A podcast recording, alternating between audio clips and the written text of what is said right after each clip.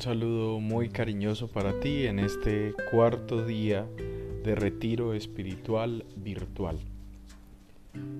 Desde ayer estamos agradeciendo al Señor porque a lo largo de nuestra historia no ha dejado que nos quedemos en el piso cuando caemos.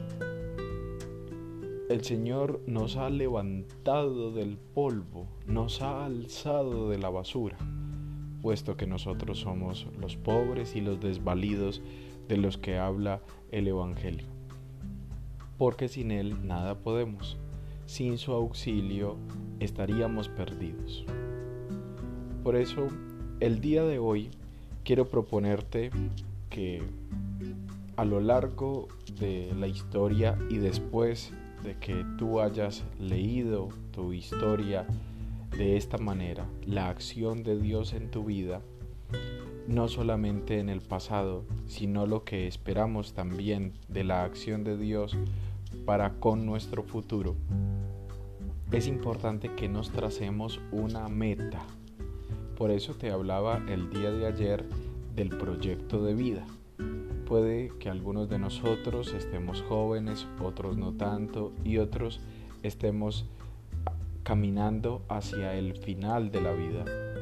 Sin embargo, todos nosotros debemos trazarnos un proyecto de vida claro y ese proyecto de vida pues tiene una meta.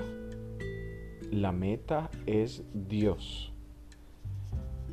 Y para eso nos hemos preguntado todos estos días ¿dónde está Dios? ¿Dónde vive Dios? Y hemos dado unas respuestas de la misma iglesia, unas respuestas claras que nos invitan a no buscar a Cristo en las alturas o en la oscuridad, sino, como lo dice el canto, muy dentro de ti. Y así, cuando descubramos a Cristo dentro de nosotros, no solamente lo podremos descubrir en el interior, sino también en los hermanos. Porque Cristo no me pertenece exclusivamente, sino que se ha derramado para todos sus hijos, para todos sus hermanos, en todos los rincones de la tierra. Tan cerca de mí tan cerca de mí que hasta lo puedo tocar. Jesús está aquí. Míralo a tu lado por la calle, caminando entre la multitud Muchos ciegos van sin quererlo ver, llenos de ceguera espiritual.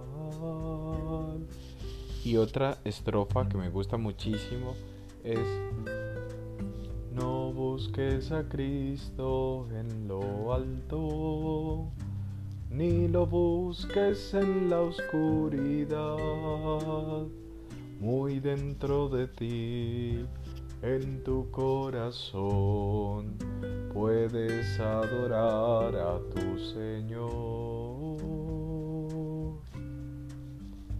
No puede ser más claro este canto cuando nos invita a que no hay, no hay necesidad de encerrarnos en un cuarto oscuro para hablar con Dios, que no hay necesidad de mirar hacia las nubes para hablar con Dios, es posible reconocerlo presente en los hermanos. Es posible reconocerlo presente en mi vida. Yo quiero ser más explícito, pero yo quiero decirles con toda la fuerza del mundo que el cielo no queda encima de las nubes. Fíjense en esta afirmación, porque nosotros no buscamos a Cristo en lo alto, es posible vivir el cielo desde aquí en cada Eucaristía el Señor nos permite vivir un cielo, pero saben ustedes que la Eucaristía no es estática, sino que viaja el Señor como misionero, Jesucristo, misionero del Padre, hacia el corazón de cada uno de los seres humanos. Y por eso nosotros podemos descubrir la presencia de Dios en cualquier persona, incluso en las más humildes. Por esto es que nosotros podemos experimentar el cielo desde aquí. Podemos, esa es la propuesta de Cristo en la Eucaristía. Si tú reconoces a Cristo en la persona que no te cae bien, que te ha hecho daño, es increíble la propuesta del Señor porque te dice, trátalo a Él como si fuera yo y mira que yo me meto en la vida de Él para que tú, para que a ti te quede más fácil entender que yo y Él somos una misma cosa. Ninguno de nosotros nos atreveríamos a insultar a Cristo, a golpearlo, a ignorarlo. Sin embargo, eso es lo que hacemos. Algunas personas van corriendo al templo, supuestamente a encontrarse con Dios. Y a veces en el camino ya se nos ha presentado en el camino hacia el templo. Lo dice otra canción preciosa que es una de mis favoritas.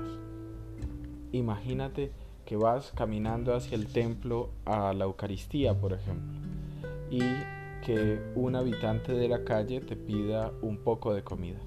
Y tú lo ignores porque vas corriendo y vas a llegar tarde a la Eucaristía. Y para esto la canción nos dice y nos golpea profundamente en una de sus estrofas diciendo, y muchos que lo ven pasan de largo, acaso por llegar temprano al templo, con vosotros está y no le conocéis, con vosotros está, su nombre es el Señor. Y continúa la canción insistiéndonos en, en este punto. Entonces, cuando yo les propongo como tema del día, como tema de este cuarto día del retiro espiritual, que nuestra meta es Dios, nuestra meta son los hermanos también. Hay un maestro espiritual muy puntual en decirnos amar a Dios sobre todas las cosas, amando al prójimo como a sí mismo. Es decir, estos dos mandamientos son uno solo. No se pueden separar.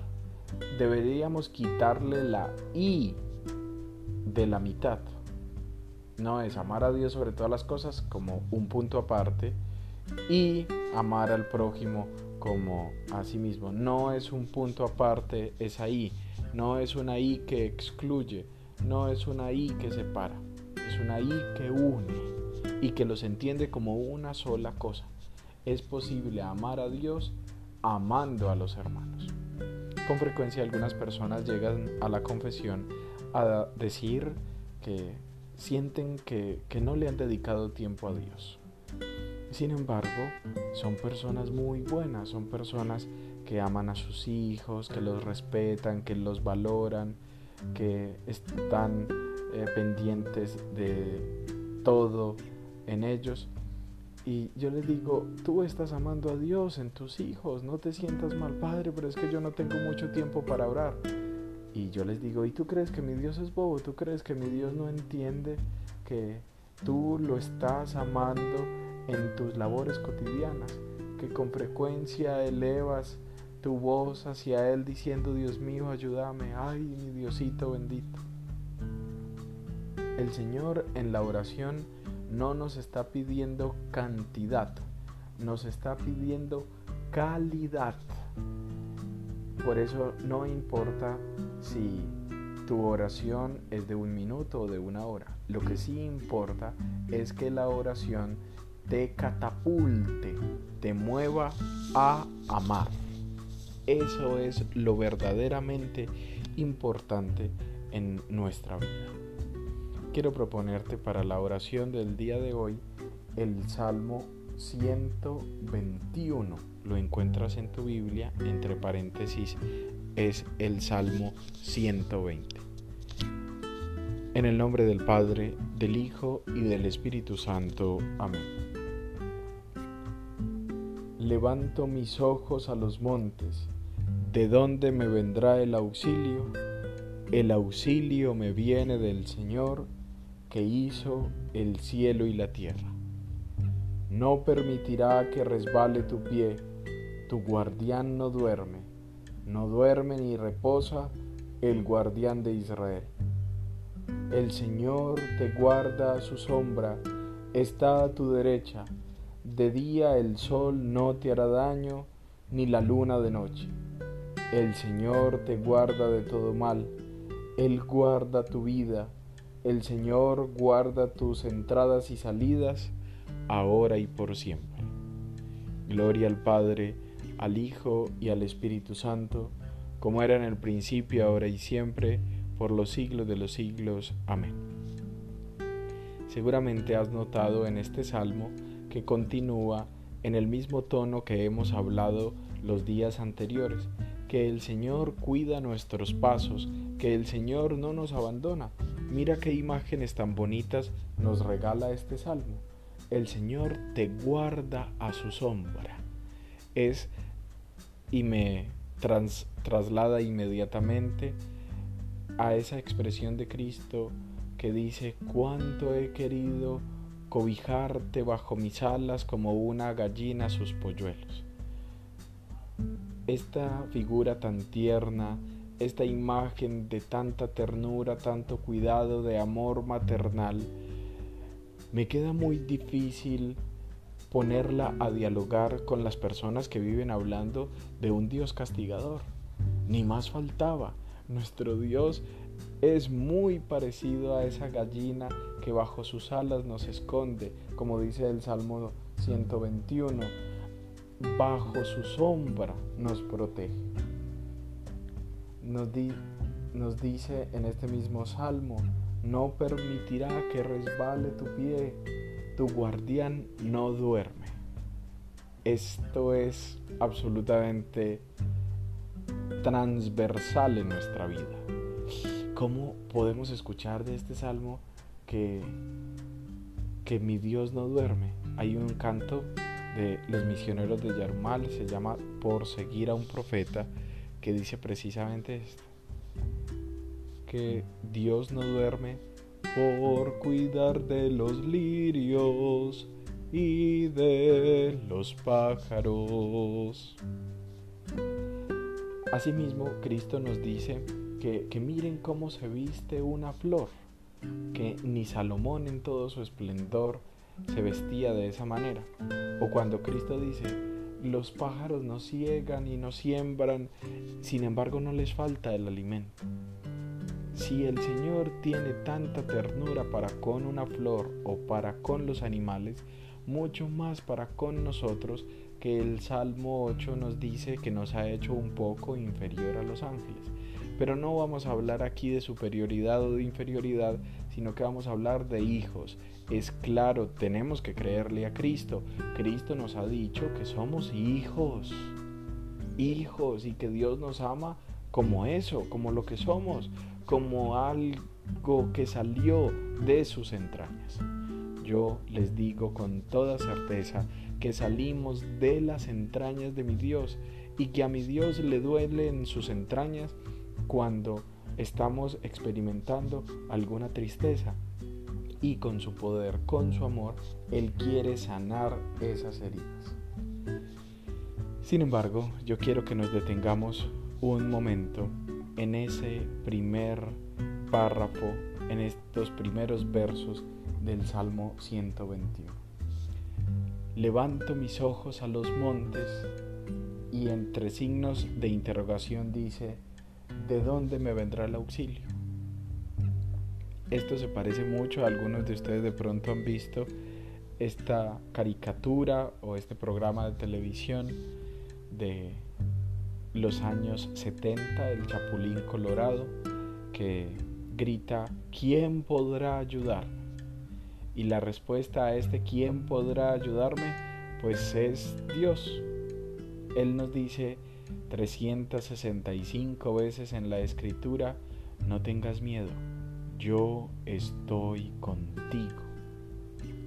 La presencia del Señor, de la que hemos hablado todo este tiempo, es la respuesta a esta pregunta, ¿quién podrá ayudarme? O como dice el segundo verso de este Salmo 121, ¿de dónde me vendrá el auxilio? pues el auxilio me viene del Señor. Algunos de ustedes podrán decir, pero qué difícil es descubrir a Cristo presente en los otros. O peor, qué difícil es amar a Cristo en una persona que me hace daño. Eso es imposible. ¿Quién podrá ayudarme? Y el Señor responde, ¿y no estoy yo aquí que soy tu madre?